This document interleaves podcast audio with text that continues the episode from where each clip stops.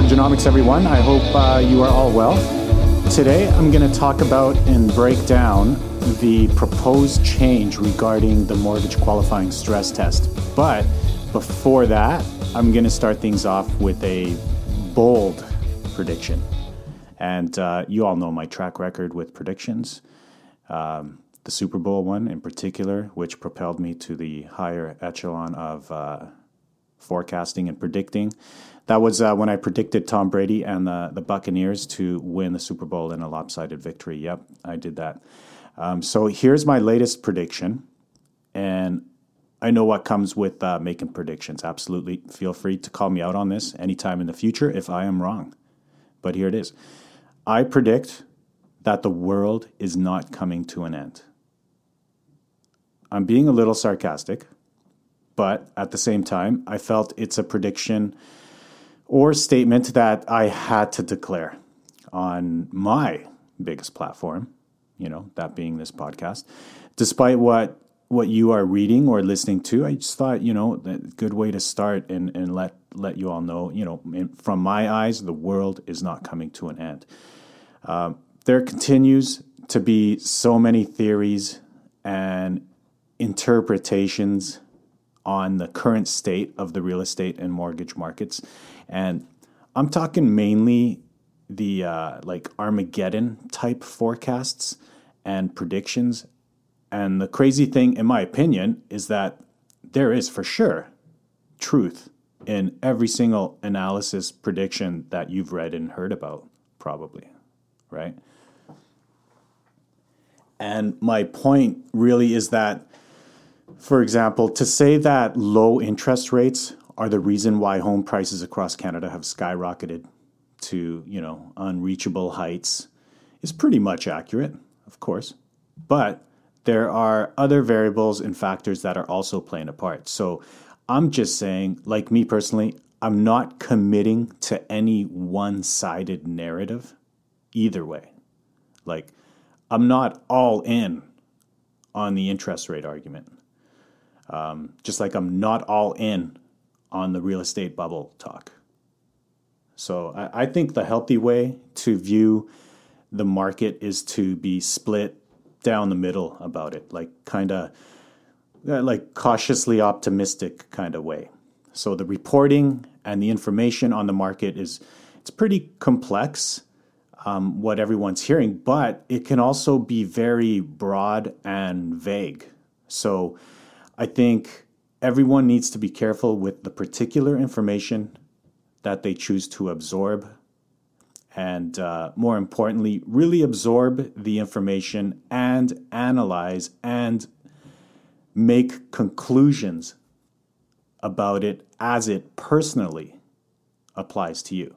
I think too many people lump themselves and their neighbors and their peers into the prevailing headline or statistic of the day. Um, like everyone's heard the headline that Canadians are over leveraged by like you know, 10,000% or whatever that ridiculous number was. I, I think it was 162% or something. And for sure, there is truth in that. Like, absolutely, people are leveraged, over leveraged. Um, maybe you or one of your neighbors or family members are over leveraged, but not everyone is, right? And, uh, or maybe some of the leverage is possibly, God forbid, good leverage, like good debt, right? So take the news and the information for what it is. Don't get too high about the headlines, but more importantly, at this time especially, don't get too low or demoralized about the headlines and always read between the lines. Look for the opportunity, not necessarily always fixating on the pain point. And I'm not saying to ignore the pain point either. Of course, be aware of it and, and react accordingly. Um, but look for the opportunity too. I think a lot of people are at the fork in the road point in their lives right now, and I, I think there are many, many decisive moments at play right now in people's personal lives, and this is driving people to make very personal decisions. Um, I think more than anything else. So so yeah, big decisions are at play. People are asking themselves a lot of questions right now. You know, a lot of soul searching and brainstorming sessions and stuff like that. And uh, my point is that it's it's hard to argue against the notion that yeah, we are in a bubble that is about to burst. Like I, I totally get that, and why wouldn't one think that, especially with all the the numbers depending on where you are in Canada here, especially in Vancouver. Why wouldn't you think that? But at the same time, the volume and quality of the mortgage applications that are flooding my desk, not just now, but for the past few years, has convinced me that there is also a, a very strong, genuine, and uh, capable local demand. And I have applicants that I have pre approved three years ago, and we still keep in touch constantly, like preparing in anticipation of eventually purchasing a property or upgrading to a bigger property, whatever the case may be. So, like this virus, the, the market and the economy are also mutating and establishing uh, new variant trends. But thankfully, unlike the virus, the, the mutations and variations of the market and the economy as we know it will also generate some unexpected positive outcomes. Um, of course, there will be some negative outcomes. Of course, there will be. But it's critical to know that there will definitely be some positive outcomes. We just don't know what and how exactly they will be and uh, when they will arrive and at what pace. Um, but there will definitely be positive outcomes. So, this recent announcement from Canada's bank banking watchdog, uh, OSFI, is just one more form of how we are carving our way towards a, a positive outcome in the future. Let's begin and discuss this week's newsletter titled How Will the New Mortgage Stress Test Impact You? I hope you're getting some value out of today's talk. The whole idea is to dedicate an entire episode to one specific topic. So if it's something else you are looking to learn about, simply scroll through my past episodes and skim the titles for the particular topic you are looking for. And if you can't find what you're looking for, then send me a text and I'll be sure to talk about it in the following episode. Call or text me anytime at 604 800 9593 or find me at homefinancingsolutions.ca. One application, one credit check, and access to Canada's top lenders. And now back to the episode.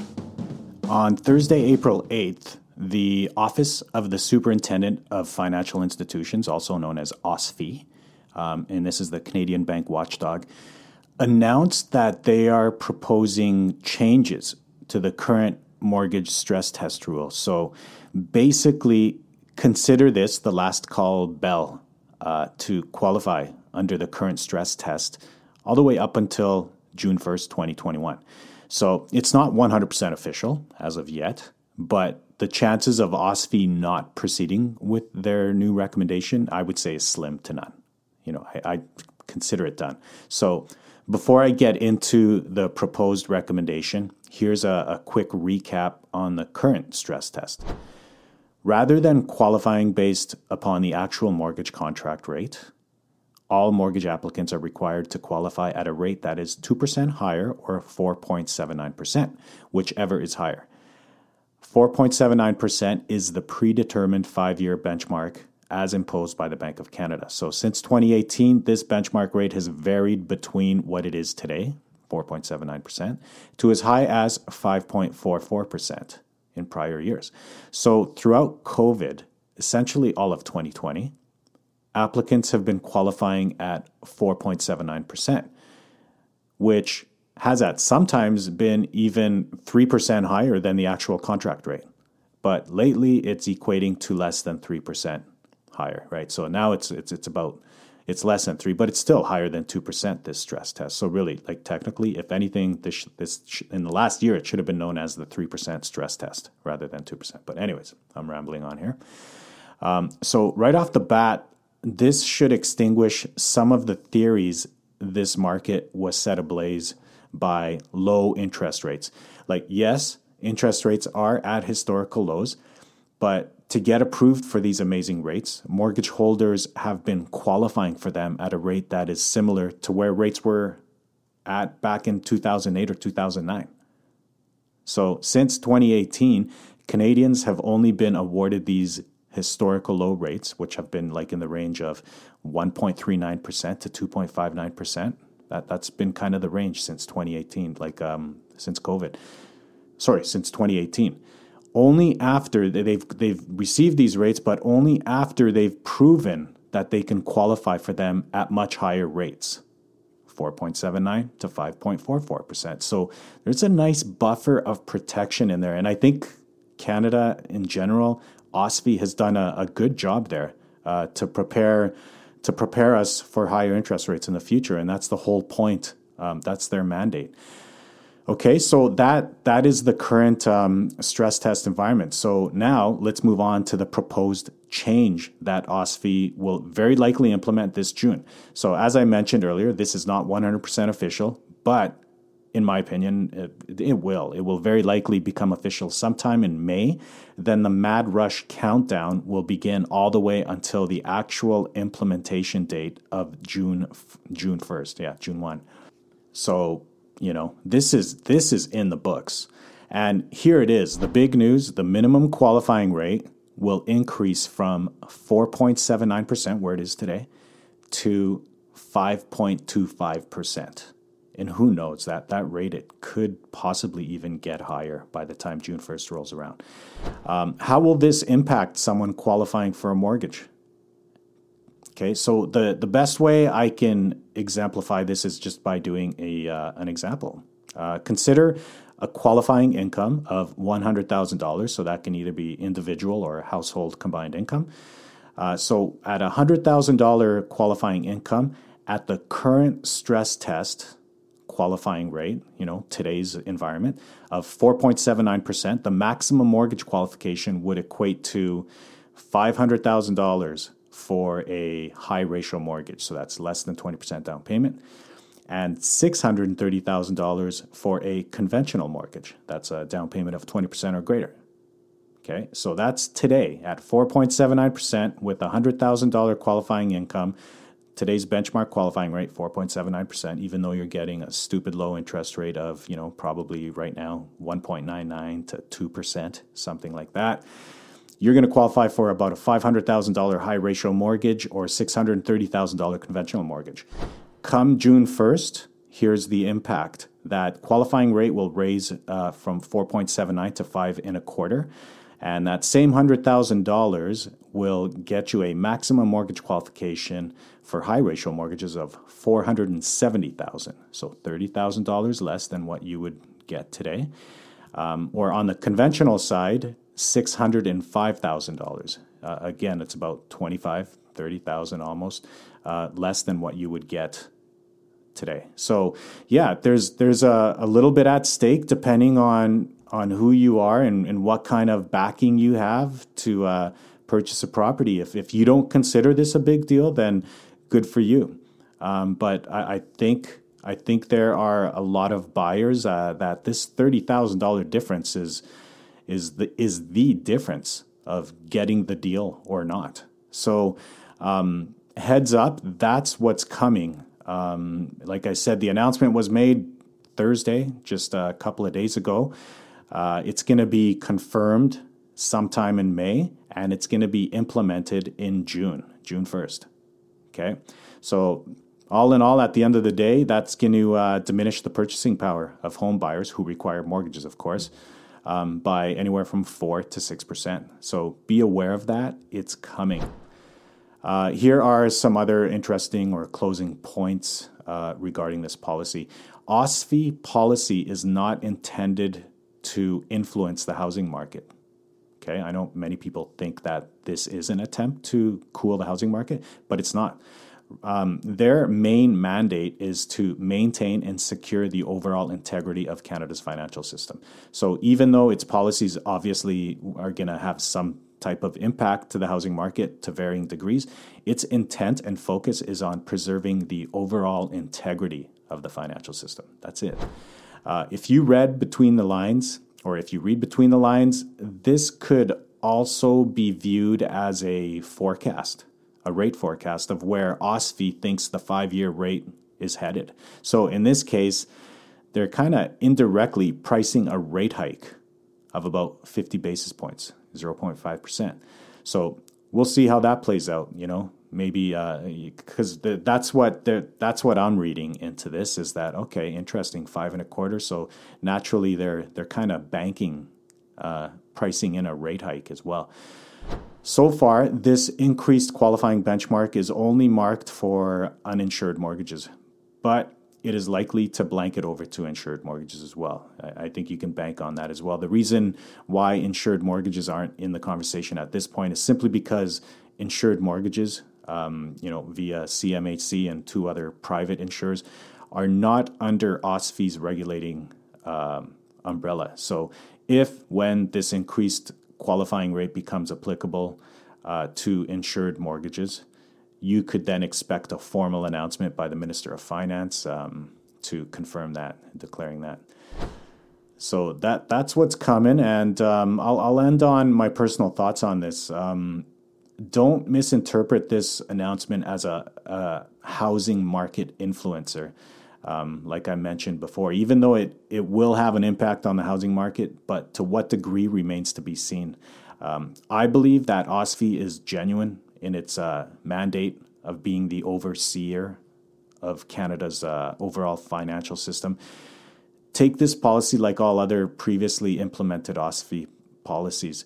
Um, regardless of which group will be most negatively impacted from this, you know, whether that's first time homebuyers or middle income earners, the outcome is simply to give assurance to our financial system that all the mortgage holders today and in the past couple of years will be able to make their payments five years from now when their mortgages renew and when interest rates um, should be higher.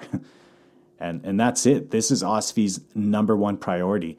If anything, the most negative thing about this announcement and eventual implementation of it is that I think it might give the real policy makers, which in brackets uh, would be municipal, provincial, and federal governments, I think it would give the real policymakers an out allowing them to remain idle on the sidelines and continue to you know do nothing meaningful when it comes to addressing the supply side of the real estate crisis. And speaking of narratives, as I've mentioned earlier in the episode, uh, this is clearly one that I am behind, especially in Vancouver. I, I've said it before the differentiator, in my opinion, is at the municipal government level. Frustrated home shoppers, buyers, should be directing their lobbying efforts, I think, towards city halls rather than parliament. The more people lobby the federal government to step in, the higher taxes go. This seems to be the only way they answer. That's the pattern. The more people lobby the federal government step in, the higher taxes go. And it's time to demand more from our local politicians and municipalities, as this is where policy can have a direct and meaningful impact on real estate in your own backyard. Um, asking Ottawa for advice on how to balance Vancouver's real estate crisis is what we're doing right now, and it's kind of insane. Like they, they obviously don't have the ground level feel and the vibe and the expertise that that a, a local municipality government would here. Yet we continue to call on them to do so. So that's all I got today. Um, call or text me anytime if you have any mortgage questions at all, especially if you're in British Columbia or Alberta, as I am licensed to service these specific provinces. And especially if you are from Vancouver or Calgary, as I am very familiar with these markets. Call or text me at 604 800 9593, or you can visit my website at homefinancingsolutions.ca. Thank you again for tuning into Mortgageonomics Canada. Stay well, everyone. Talk again soon.